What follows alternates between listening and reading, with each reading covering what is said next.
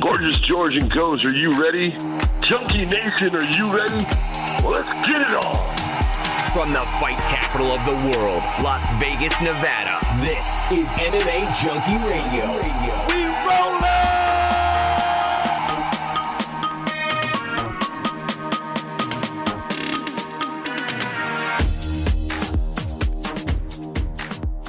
What's going on, Junkie Nation? Gorgeous George and Goes reporting for duty here on a Monday. It's Monday, August twenty-eighth. We're going to discuss the latest in mixed martial arts, which includes, obviously, the results from uh, Singapore, U F C Singapore card, headlined by Max Holloway and the Korean Zombie. And I don't know that we spent too much time the other day, but obviously the P F L now has their location, their date for the finals. And, of course, there's all kinds of news always in this great sport of ours and the other combat sports attached to mixed martial arts. We'll go over all of that, and we'll be right back.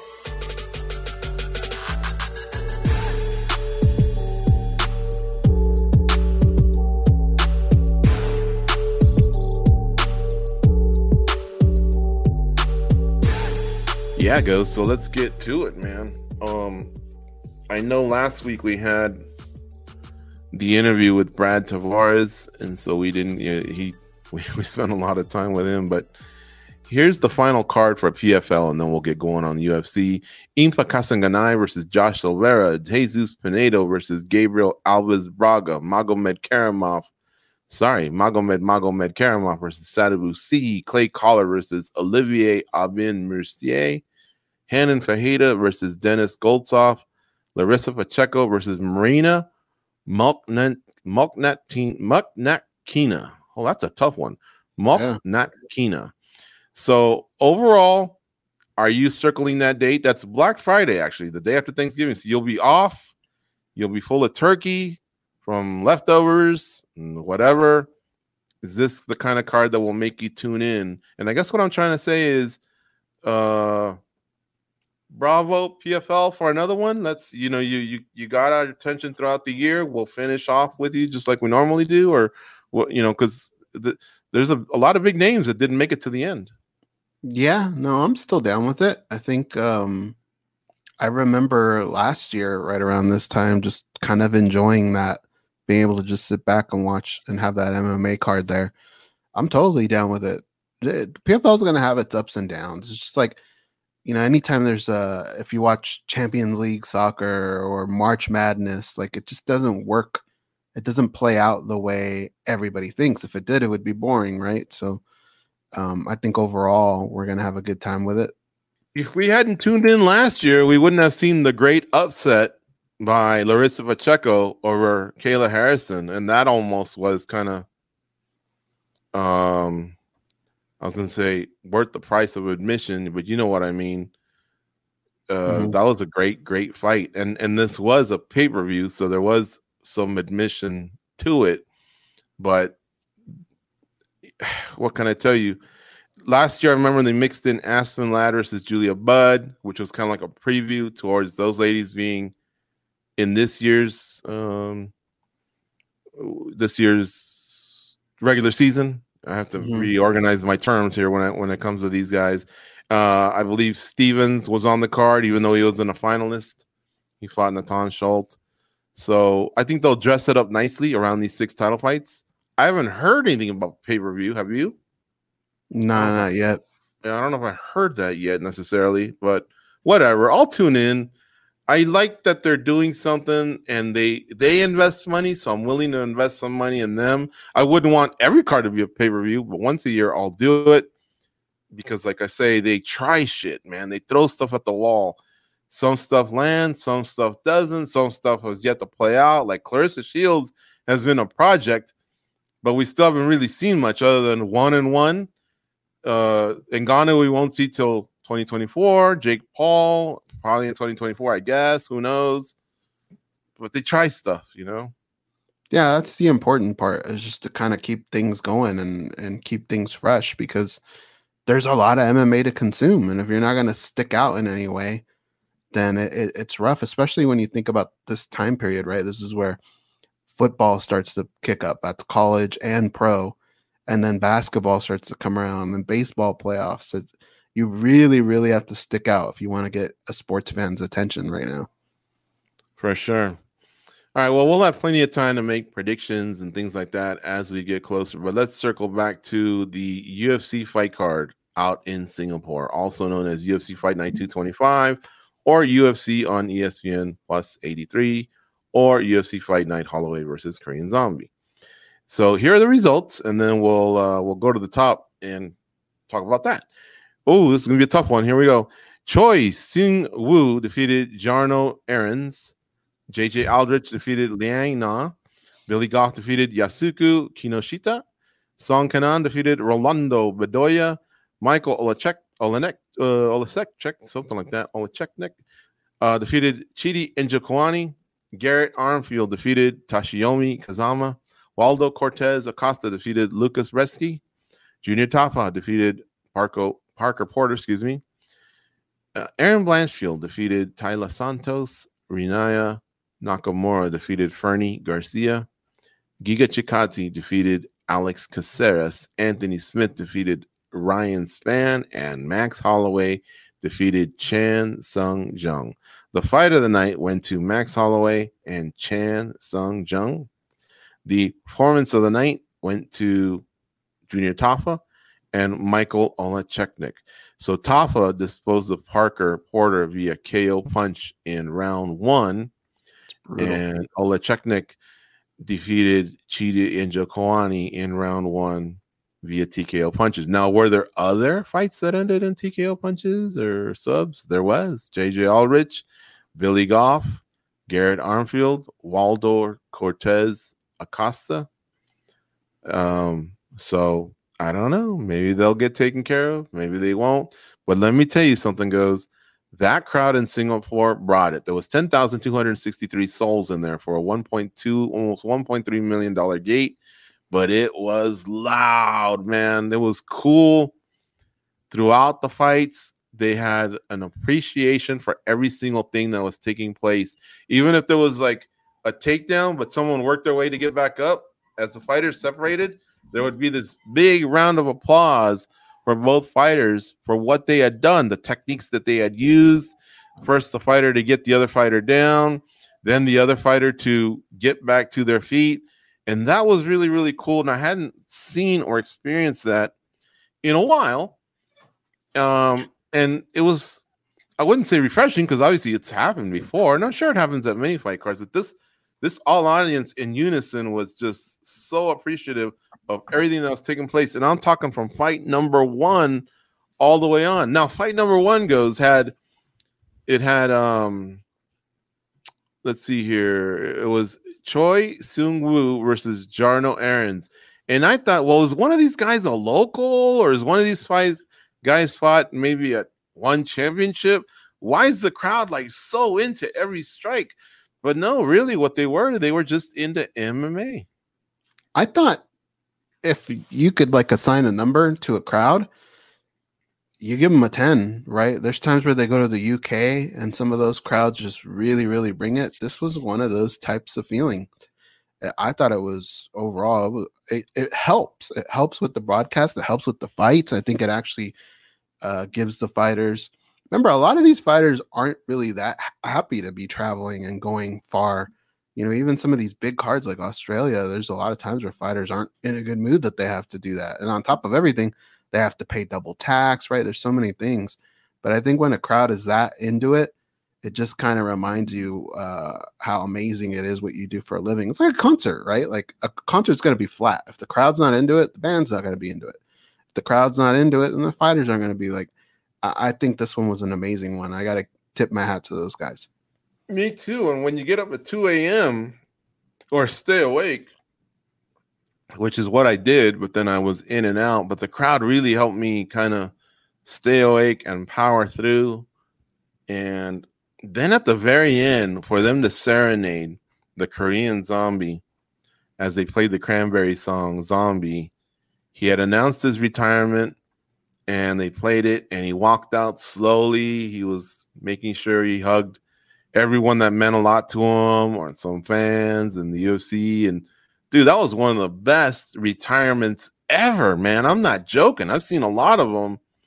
And sometimes, maybe if it's in a pay-per-view, it's like, hey, thanks for the memories. Okay. Da-na-na. The next song's already playing, and here come the fighters, you know? And in this case, because it was the last one, I guess there really was no rush.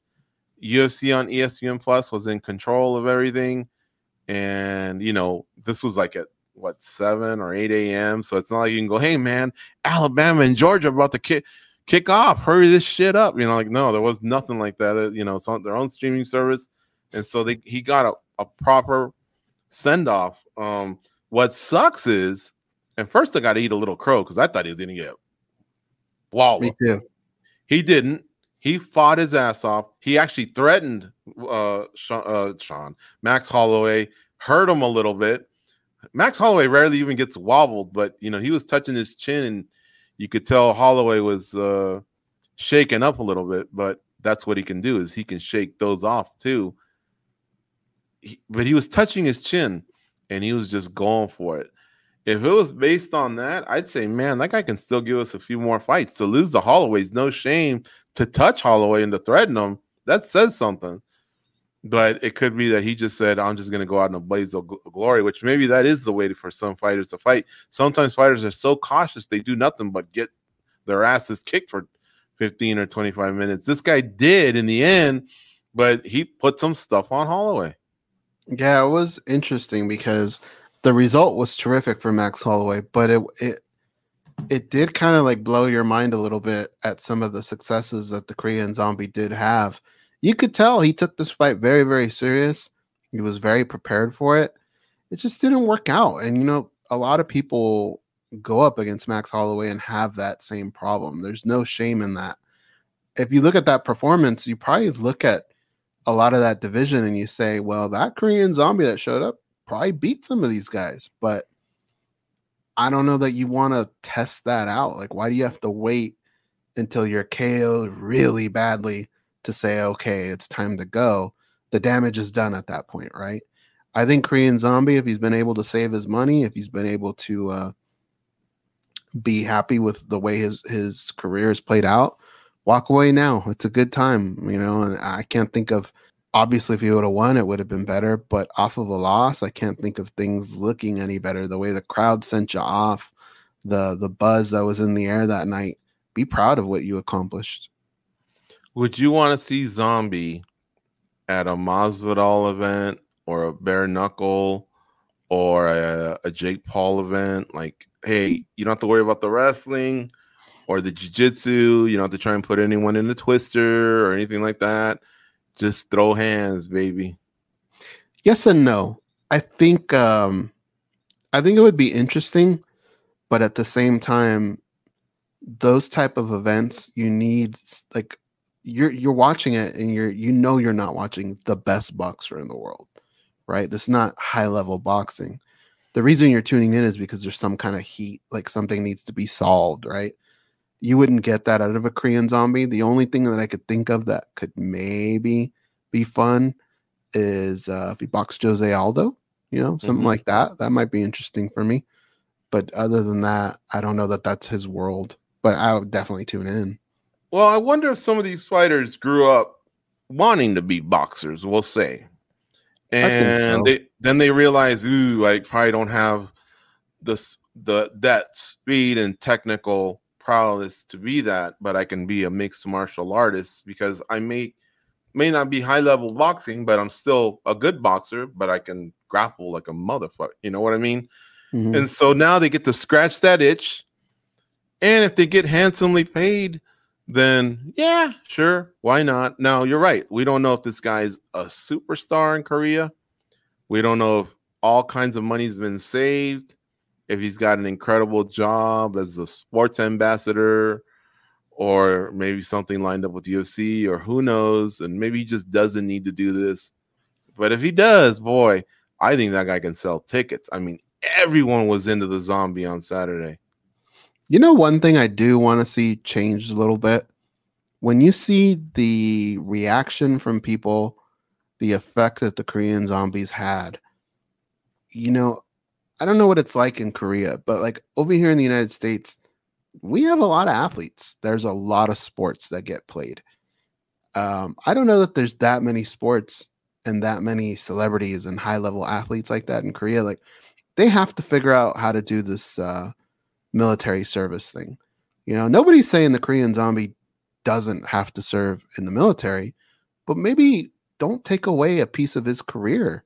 You know, wait till the end and, and have him have him complete it then. Have him do it that way, because honestly, like, you need these types of heroes out there. You need them putting your country on the map. And he definitely did that, but he was robbed of a couple of years of his career. Yeah, and this goes for the K-pop K-pop stars too, right? Like, no yeah. one gets away from this military service, which in a way, it's like, well, at least at least they're being fair. I mean, I don't know how you get out of it. Maybe fake bone spurs or something, but um, it sounds like everyone has to do it, and it probably makes every single one of these boys and girls, it accelerates the process of being men and women. But it seems like everyone uh, has to do this. And yeah, that that that's true, goes some sort of an exception of, hey, can this guy serve maybe a desk job when he's done at age forty? He'll do his three years um, or whenever. I mean, look, I guess he could he could have done it right now, right? I mean, he just retired, and I think he's, let's see, let's see his age, thirty-seven, thirty-six. So he could still do it now. But whatever. Um, back to the zombie. Incredible career. I personally, if I'm running the U F C Hall of Fame, I think he meets the criteria that's been set, which is not all having to do with just the immortal gods of M M A. I think if you've contributed in some way to the sport and helped it grow, the U F C takes a good look at make at, at you being in their Hall of Fame. And I think this guy did not only deserves the good look, he deserves to be in. He kind of helped spearhead that country and also Asia uh, for the ones that followed. Like, if you think about it, guess who else had a ton of personality and rarely said anything in English, if anything in English, and that's Sakuraba. I mean, he was beloved, you know? And I think the Korean zombie is kind of like pretty much at that level. Um, and some fighters can do it and others can't. And, you know, we'll see. But I, I think he deserves to get in. If there was an M M A Hall of Fame based on just credentials, it might be tough, but he was a two-time title challenger. He only lost to legends. The Aldo took him out and Volkanovski took him out. He beat two future Hall of Famers in Frankie Edgar and Dustin Poirier. He had a respectable record overall of uh, fifteen and six. Sorry, uh, seventeen and eight. Most of his fights were finishes, fourteen of them, six by K O, eight by submission.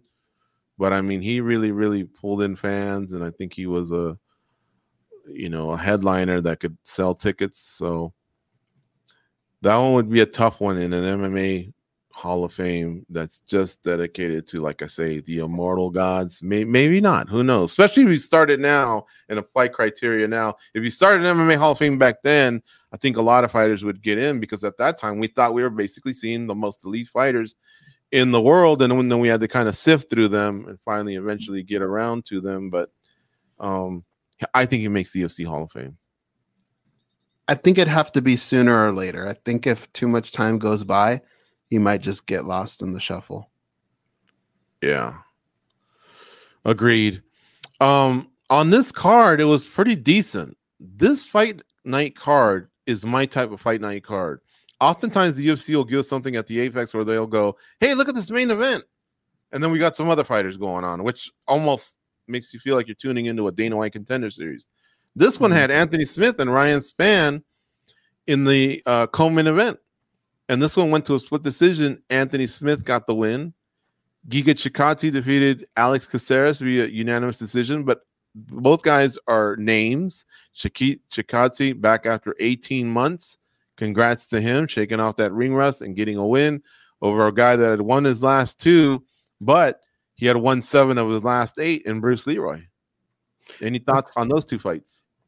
Well, for one, oh, man, I love me some Anthony Smith, but I don't know that he won that fight. That one, uh, that one was a little difficult. With Alex Caceres, I wonder what it's like to be a guy like him. This may sound harsh, and I don't mean it to be that way, but Alex Caceres is a guy that when you see him pop up on your card, you're excited. You know, you're thinking, this is a good name. He's always going to give you a good fight, but you just don't feel like he's going to be a player in the title picture or nothing. I wonder what that's like as a fighter, like what that mentality is like. Um, Giga Chikadze, that was a good performance for him, you know, and that, and that kind of makes things interesting now going forward for him, because it gives him a little bit more life. And you, I'm sure we'll get to it, that the division is kind of strange, right? We don't really know what all is going to happen. What will it take for Max Holloway to get another shot? I don't think a lot of people are really in favor of that. But I did think about something, George, if, if it's all right to veer off in that that uh, realm. Do you want to or no? Yeah, I should have. When we talked about the main event, I should have brought that up. Well, think about this. I don't think it's crazy that Holloway does get another shot. I just think it's crazy that he gets it going through Volkanovski. If Volkanovski fights Topuria and wins, I think there's a good chance you could see him go up to one fifty-five. And if he did that, then I think what you could do is maybe you take Giga and you take Yair, make them fight, winner fights Holloway for the new belt. I could see something like that happening. If Volkanovski beats Topuria? Well, if he's matched up with him and if he beats him, yeah. I could see Volkanovski saying, look, I've I've already done enough here. I'm I'm ghost. I'm out. I'm going up to one fifty-five. Then I could see Max Holloway possibly capturing the title again. For an interim while Volkanovski's gone, or you're saying Volkanovski just vacates he, he's and just it's gone. Open? Yeah, he's just Oh, gone. Yeah, for sure. Then at that point, Volkan or Holloway definitely needs to be one of the two participants, because he's been holding down the fort while anytime Volkanovski's not involved. But mm-hmm. he's down a clear three oh. I can make an argument for it only being two one, but even that settles the trilogy. Even if we go, all right, yeah. you won fight two, you still got waxed in fight three. And it's just tough, but it's tough because well, Holloway keeps taking everyone else out. But that's still not me campaigning on his behalf that he should get a fourth fight. I don't think he should get a fourth fight. I think you give Topuria his fight, and then we'll see how things play out. I think there's going to be a lot of fighters. You brought one up, Chikadze, or like Arnold Allen, who took an L, but dusted themselves off and are working their way back. And I think one of those will, will be out there. We almost had Sterling moving up just out of, hey, I'm too big for thirty-five. I've done well. I want to test myself, but looks like he wants to stay. In fact, do you want to talk about that for a sec? Because sure, I don't know that, you know, I know that we talked as much as we could based on the information that we knew, but last week when Sterling lost, he said, wow, I may have to reconsider forty-five, because if O'Malley can do this to me, I wonder what Volk would do to me. And we all said, we appreciate his honesty. That's great. But now, in a way, it's almost like he's hurting his own cause if he ever gets there. You know what I mean? Like, be, by showing us the human side. Um. Anyway, since then, Merab Dvalishvili, and boy, has this guy taken some heat online. He has said he will stand aside. He's not ready to compete yet. Fully. He's not ready to fully train and all that yet, but he's getting close. I think he thinks that towards the end of the year, early next year, he could, if he had the title shot, he would. He said he would even fight through the injury. But he's willing to step aside and let Sterling try and recapture his belt. And I think what he thinks is, is him and Sterling were to, sorry, if Sterling and O'Malley were to fight and Sterling wins, Sterling leaves anyway. But think about this. If Sterling wins, what are they? one one. They still mm-hmm. have a big money trilogy fight on the table. And with O'Malley becoming the big star that he has, this could be A, big for Sterling because he'd be champ with pay-per-view points, and B, big for the U F C because O'Malley's a star, right? Especially if these are great fights. So now what does that do? That backs things up even more. All the while, you still got Corey Sandhagen, Marlon Vera. Um, I don't know that Dvalishvili's playing his hand right on this one. It doesn't make any sense to me. Like, does he have information? Like, did Merab kill somebody and, and he's got the tape or what? Like, this dude, he's like the best friend that everybody wants. I can't believe how loyal he is, but honestly, like, your career is going to pass you by if you can't make these moves. And I think uh, Aljamain Sterling needs to maybe repay the favor now, right? Like, Merab waited long enough. Granted, he's not ready to go right now, but it doesn't seem like he's that far away. It's I just, easy to uh, say when you're champ and you're winning, oh yeah, and the next one I'll move up, and then it's Merab's time. But then when you get knocked out, holy cow, your life changes. You don't get the pay-per-view points. You're not the champ. Doors aren't opening. Your stakes aren't being paid for by fans. You know, like, I bet you he's going through a lot right now, like some sort of withdrawal, Sterling. It's been about a week, well, but I bet you he's just like, man, am I still the same guy? Because this thing can glorify you, especially when you're on top for a while. Other champions respect you. People are calling you a possible GOAT. You're in the conversation with Cruz. And now it's all about O'Malley. Well, it's interesting, too, because when you think about, like, just stylistically, I feel like Merab would be a, a nightmare for Sean O'Malley. You know what I, I mean? So, like, it's it's there. It's within his grasp. But he's uh, he's letting it slip away. And, you know, I don't I don't know what to attribute that to. Yeah. O'Malley really wants Cheeto, but I think a lot of that has to do with, I'm not saying he's not ready for the wrestlers yet, because he did stop O'Malley uh Sterling. But I also don't feel like he got the full arsenal of Sterling's takedown attempts. I think it was only one, honestly. Mm-hmm. And he fought it off, and that's good. He also was a moving target, and that made it so that O'Malley, sorry, I keep messing that up, so that Sterling, it wasn't easy for him to position himself to do it. Part of it was a, Sterling wanted to put on a show, but part of it was, too, O'Malley had good lateral movement. But either way, I think a guy against a guy like Merab, you're going to be fighting off takedown after takedown after takedown, and then against a guy like Cejudo, who likes to throw hands, I think Cejudo's probably thinking, man, I lost against Sterling. I don't want to lose against this guy. I got to get him on the ground and ground and pound him. And, mm-hmm. you know, because he'll be at a real deficit with the reach and things like that. But um, I, I don't think it's bad on O'Malley's part to do that. Because, look, in the one hand, he gets to avenge a loss, although he'll tell you, I never lost. Well, why do you got it so...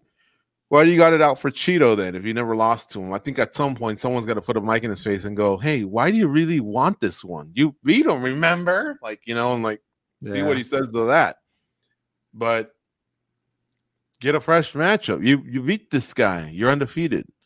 And then you roll your eyes. What about Cejudo? He lives in the same state as you. He likes to talk trash. He's a big fight. I don't know. I, I, I think he knows in this one we get to kickbox. May the best man win.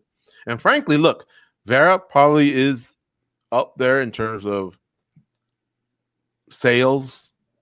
I think Cejudo's still probably bigger than Dvalishvili, Sanhagen. But I'm hearing Vera's pretty popular. I don't know if he's as popular as Cejudo. If he were to beat Vera, I think that could also set something up down the road with those two. Mm-hmm. If Vera were to shake that off and get some wins and ha- have a great trilogy fight, but who knows? I guess I just wanted to focus more on Dvalishvili and just what a team player that guy is, man. Dude, the ultimate team player. I think it was Chael Sonnen that pointed out, Merab, in this case, your loyalty is not being taste, uh, tested. It's your shot. You're not mm-hmm. stealing the shot from Sterling if they tell you it's your shot. Now, if they give Sterling the rematch and they offer it, then I guess Merab didn't have to step aside because they never came to him to begin with. But if they come to you, then it's not really stealing the guy's shot because they came to you. That's a tough one, man. That, that really, really is a tough one. But anyway, all right. So let's circle back to this card, and then we'll put a bow on it. Erin Blanchfield defeated Ta- Talia- Tyler Santos, excuse me. That was the other big fight on the card. No disrespect to the others. Congrats on their wins. But this one has kind of title implications. Why?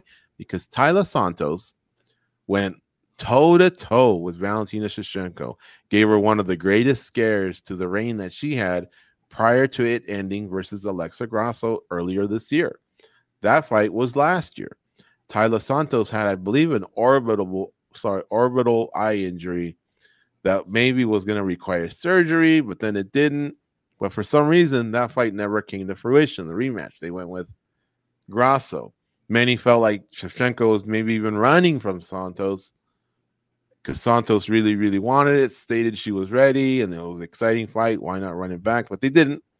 So now she loses to Grasso, but because she was the incredible champion that she was, the U F C said, you get an automatic rematch. So Santos, I think, wanted to stay busy, and her, along with Erin Blanchfield and probably Manon Fiorot, are top of the class. So they matched up these two. And by the way, Fiorot fights this Saturday against Rose Namajunas, who's moving up to flyweight. But Blanchfield took her out. So Blanchfield now is getting all the flowers from everybody, and they're telling her, you're probably next for the winner. And I think that's right. She's six and oh in the U F C, and she's done very, very well for herself. Overall, she holds a twelve and one record. Overall, I think her only loss is to Tracy Cortez back in the Invicta days. Anyway, your thoughts on this fight? Like I say, it's important to women's flyweight.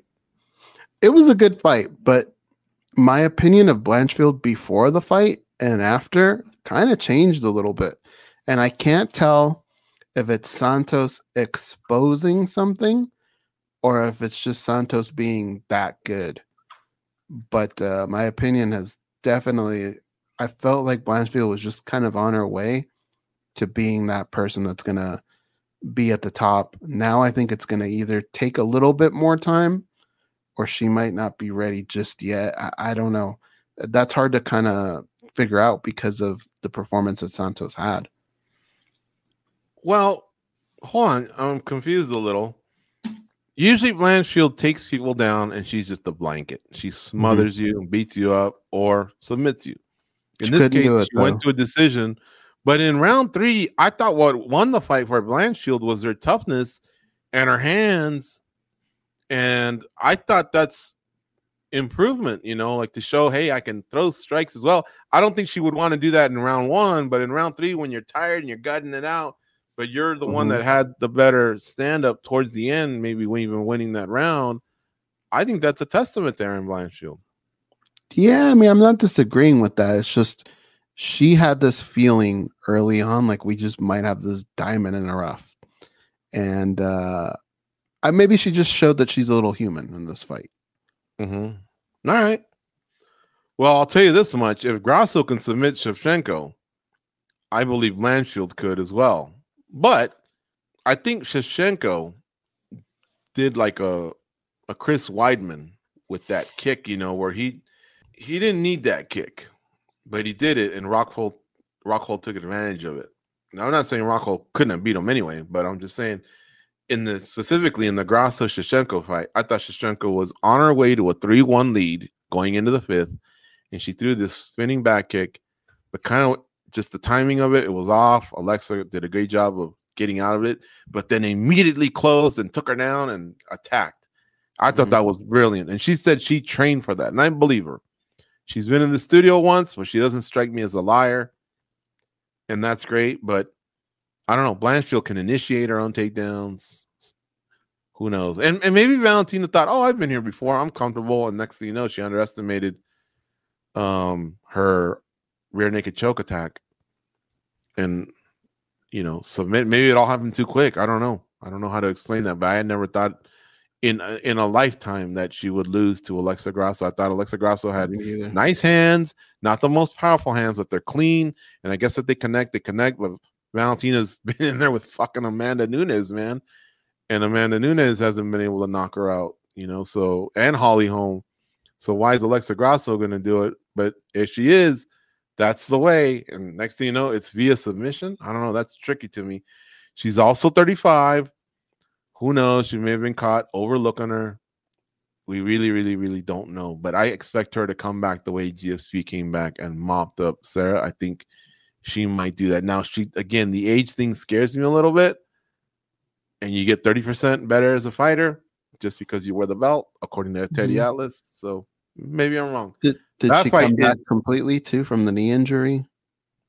Yeah, well, yeah, that's true. It was a few years ago, but mm-hmm. she never used that as an excuse. Um, the good thing is all these fights are coming up. So the Fiorot Namajunas is this week. Then we have the fight card in Australia. And then the one after that is Noche U F C, which is Grasso versus Shevchenko. So pretty cool stuff there. All right. Um, I guess that kind of, you know, puts an end there to that fight card. Again, Singapore, you guys brought it. Chan Sung Jung, man. Ah, if your brain isn't fried from combat sports, I thought you still showed you can do it, man. Go out there and keep performing. But who knows? Maybe, maybe I think what he knows is he's probably going to get an up-and-comer in the U F C and not necessarily those top that top billing versus other killers. I mean, it wasn't that long ago he beat Dan Ige, and Ige's still out there doing his thing. But mm-hmm. this guy's a little older than Ige. I get it. Seconds from beating Yair Rodriguez, too. That's true, yeah. The upward uh, uh, inverted elbow. That was amazing. Mm-hmm. This weekend, we have Gane versus Spivak out in Paris, France. We just wrapped up Spinning Backkick with Farah Hanoun. She'll be covering the event for us in Paris, France. Danny Segura was also on the show. That show is every Monday, eleven a.m. Eastern, eight a.m. Pacific, at least for the next seven weeks, and then we'll go back to our normal time one hour later, noon Eastern, nine a.m. Pacific. Check that out. You can go to youtube.com forward slash MMA Junkie Video. Subscribe to the channel.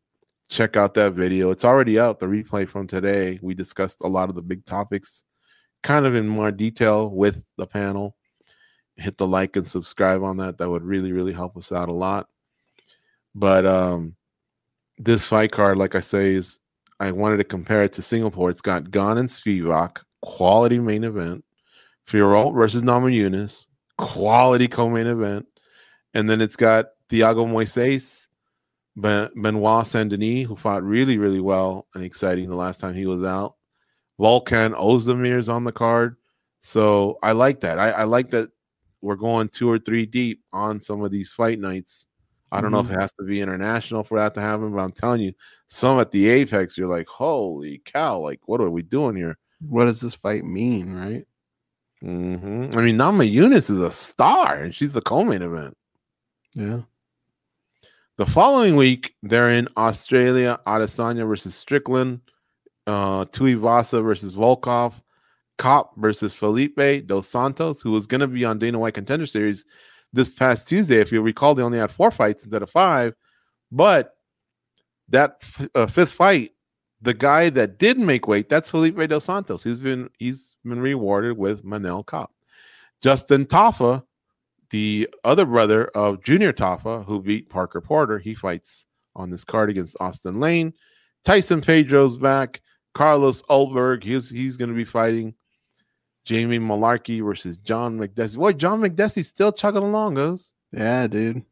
He's thirty-eight. He's thirty-eight. He fought at U F C one twenty-four against Pat Audenwood in December of two thousand ten. And this fight card That's is random. Two, how do you remember that? two ninety-three. Well, I mean, think about how many times he's been on the show. True. You know what? Is that the same guy? Hold on a second. I got to check something. The, the the Peruvian fighting at P F L, mm-hmm. he fought in the U F C? The monster? I don't think so. Jesus Pinedo, who's fighting, he, he beat Bubba Jenkins and Brendan Loughnane. He actually fought in the U F C one time against John, twice. Lost against John McDessie and beat Devin Powell. He only went one and one. It was a quick, quick stop. And uh, man, he's really, really fighting really nice right now. Mm-hmm. But he did fight. This was back in two thousand eighteen and nineteen. So this one must have got lost in the shuffle. But McDessie um, beat him. Jesus Pinedo. Pinedo's gotten a lot better since then. I mean, to beat Loughnane and Jenkins back to back the way he did, man, finishing both, I got to believe he'll take down Gabriel Alves Braga. But yeah. Anyway, that's the uh, two ninety-three card that's coming up. In the latest news, Conor McGregor, we'll start with him. Let's get it out of the way. I didn't oh, include boy. him in spinning backlick because he just somehow weasels his way into spinning backlick every week with a tweet or something. I didn't want to do it this way this time, but I, I'll bring him up here on Junkie Radio. It's two different shows. He said he is fighting at the end of the year at U F C two ninety-six in mid-December. And some people are pointing to Fight Pass may have slipped and actually also put something out with his name on it and Chandler's name on it. And I don't know if that's true or not. Again, this would basically mean, goes, that he circumvents the six-month, the policy of six, uh, of being in the U S A D A pool for six months when you return as a fighter. A lot of people have asked, hey, how is it that some people can be, a, like Felipe Dos Santos, for example? He hasn't even been in the U F C yet. How can he get Manel Cop? I believe that's when you first come in, so that you can take a short notice fight. That's what you do. Mm-hmm. Makes sense. But, and you're still, once you're in, obviously you're not going to just say, okay, I'm in, even though I've been taking steroids last month. You're obviously going to have to be a clean fighter. But when you've left and then want to come back, you have to do six months so that you can't just retire, inject yourself, get bigger and more swole or whatever and recover and then say, hey, I unretired and then play that game. I guess that's why they have that rule. So let's say McGuire, uh, McGregor, as of yesterday, the twenty-seventh, said, yeah, you know what, I'm in. He can't fight till February twenty-seventh. Right. Under the six months. But we know that the U F C has given exemptions before. They did one with Brock Lesnar. They're in litigation over that, or were lit- litigation over that, because Mark Hunt, I think, had a problem with that. That's why I felt like they're going to, uh, no matter what's going to happen, he's always going to have to do the six months. But he did put that out yesterday. I don't know how serious to take it, because I'm up to here with it.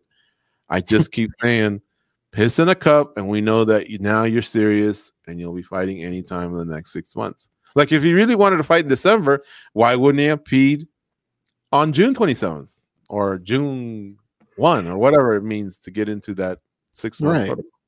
It's just it's a slippery slope. I mean, U F C is very capable of doing something like that, but I don't know. U S A D A just seemed really, really against it. There's so many people that are uh, against it as well that, like, I just don't see it happening. Fair enough. Kevin Holland said this, goes, when they asked him about him versus Ian Machado Gary. He doubts it'll happen. He quote, he says, they have a blueprint for guys like that. Would you agree with that? Maybe. Yeah. Because Kevin isn't a wrestler. Usually the blueprint is, this guy's an exciting striker. We need him to keep winning. Do not put him in there against a wrestler. Yeah. And Kevin doesn't strike me as that. Um, and Kevin seems to be well liked. I mean, he's one of the U F C president's favorites, so I don't know if that if this is accurate or not. What he does have is a solid ground game. Mm-hmm. Does Kevin Holland? I mean, he just submitted Michael Chiesa, for crying out loud. But yeah. maybe, maybe he's right. I don't know. Um, Amanda Ribas is booked against Luana Pinedo on November eighteenth. Now, I know to some of you that might not be a big deal, but man, I'm a big Ribas fan. I thought she, her and Macy Barber had an awesome fight last time out. We also had a really cool interview with her. Uh, and since then, I just, she always seems so happy. And I can't hate on a person that just enjoys every day of life. That seems to be her. She's like the opposite in the cage, right? She's a beast in the cage. Outside of the cage, she's super sweet and happy all the time. But that fight was something else. I really hope we get to see them fight another time. Correcto mundo, goes. All right, Jermaine Durandamy is targeting a fourth quarter twenty twenty-three re- return after giving birth. So this young lady, well, She's not a spring chicken, but she's obviously not a golden girl either. So uh, we'll just we'll just say this lady is actually pretty amazing, guys. A lot of people don't know this. So she's a cop out in Holland, mm-hmm. and she doesn't fight very often. But when she has, she's made it count. And she's thirty-nine. She just had a kid. But look at the skins on her wall. She's beaten Julia Budd, Larissa Pacheco, Holly Holm, Raquel Pennington, Aspen Ladd, and Juliana Pena. Pretty Pena, cool. Holm, and Pacheco have all held major titles. She's only lost to Amanda Nunes twice. And basically, since two thousand eleven, that's been her the only fighter she's lost to is Amanda Nunes. Now, she did have a couple of losses early on, but even those fighters weren't tomato cans. Vanessa Porto and Julia Budd. But again, she just takes these long spells in between fights. However, she's literally been the epitome of pound for pound because she's fought at bantamweight, where she was a title contender, and featherweight, where she won a U F C title. She's been really complicated for me to rank because, again, when you're away for two years, we got to drop you. Getting pregnant, I gave her a lifeline. But then eventually it just, you know, it's not fair to the other young ladies. I finally had to pull her even after the birth of the kid. Uh, but now she's back. But she's fun to watch. Yeah, and, and, you know, I know that, let's see here, Holmes just lost, although that might get overturned because Mayra Bueno Silva just uh, got caught for substance, and we have Juliana Pena. She's barking to fight Raquel Pennington. She, them two should probably fight for the vacant title, but Germaine holds a win over both. I mean, I think if she comes back in quarter four, she probably won't be necessarily straight into a title fight, but you're carrying some weight when you have a win over those two, especially if those two fight for the title. Yeah, definitely. I mean, I could, it's so funny though, like, wasn't she got criticism back in the day because she didn't want to face Cyborg, right? Something like that, yeah. Yeah, I remember that kind of like hit. Some people tipped their cap and said that a girl, and then some people were like, nah, you just can't do that. I'm curious what her career would have looked like had she just been more of an active fighter. Um, I don't know that she would have reached the highest of highs, but I think the skins on her wall would have been enough to to really be somebody that we talk about. Yeah. And she had the same stance that Kat Zingano's had, where she wants additional testing. At the time, they didn't have U S A D A yet. And so she was like, whoa, whoa, whoa, whoa, whoa. You know what I mean? Like, I'll fight her, but mm-hmm. I think she wanted additional testing, and she just wasn't against the couple of knocks that Cyborg had taken due to P E Ds, and I can respect that. You know, had others taken fights, sure, but she said, no, I'm not going to do it. You have any thoughts on Sean O'Malley's face tattoo? I'm yeah, not a big, did you see it? Yeah, champ, and it says something else too, right? Um, it's I'm not sugar, a I, well, I don't know which ones he's already had, but it says champ, and then it's got in Roman numerals. I think that's the new one. I think there's mm. a crown there. I'm not a big fan of uh, tattoos, but I guess that's one that you can never take away from them, right? If I'm uh, if I'm a Linkin Park fan and I throw that up on my face, there's a good chance in a couple of years I go, eh, maybe they weren't that good or whatever. You're never gonna not be the champion. Like, it's something you accomplished. It's it's there to stay. It's kind of like when people do their their dogs or their kids or something. So if that's his thing, which obviously I guess it is, he's got so many of them, but on the face, Jesus Christ, that probably hurt really bad. True. Uh, I think once Tyson did it, it just probably changed the way, you know, you're right. Tattoos were mostly a, an arm thing back in the day. Mm-hmm. And then it seemed like everyone was getting wings on their back and the barbed wire or whatever it's called, whatever look that is. Anchor. Yeah. Oh yeah, the anchors for the, the, the Navy seamen. But now they're everywhere and everywhere. And that's just the deal. Um, but the face, yeah, I think a lot of that changed with probably Mike Tyson. But mm-hmm. anyway, all right, folks, we're going to cut short here a little bit. We usually give it that hour, but a lot of times we go overboard, and we want to maybe even things out a little bit. But I think we did a good job covering the U F C Singapore event. Um, by the way, Chikadze saying she want he wants Yair Rodriguez next because he finally wants to fight on a pay-per-view. I was like, what? Never fought on a pay-per-view before, but he should. He's exciting. Um, of course, there's a Dana White Contender Series event tomorrow. There's no more P F L until the playoffs. And then we have a U F C event in Paris, France. Uh, there's still a full calendar, which you can check out on the schedule tab. So you'll see what's next, not only just for the U F C, but also Bellator. And I believe one championship is in there as well. So I always encourage you to make most of the usage that you can out of the website, because a lot of hard work goes into the website. But I'm telling you, if you're a fan of the sport, the website, the free app on all smartphones and tablets is available for you to keep up. And then our socials are incredible. We have an Instagram page with over one point one or one point two million followers. We're constantly posting stuff there. We have this YouTube channel with over three hundred twelve, thirteen thousand subscribers.